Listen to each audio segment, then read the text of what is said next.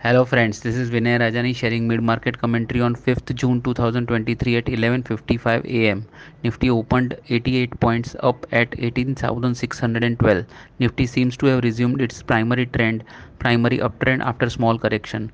At present Nifty is trading at 18,630 with the gain of 97 points.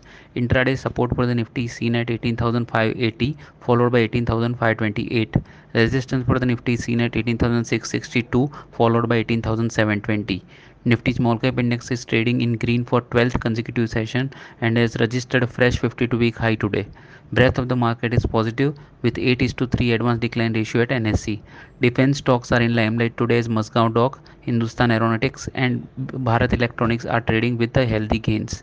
From the sectors, media, auto and private banks are gainers today while FMCG, PSU bank and realty index indices are in, in from the loser side.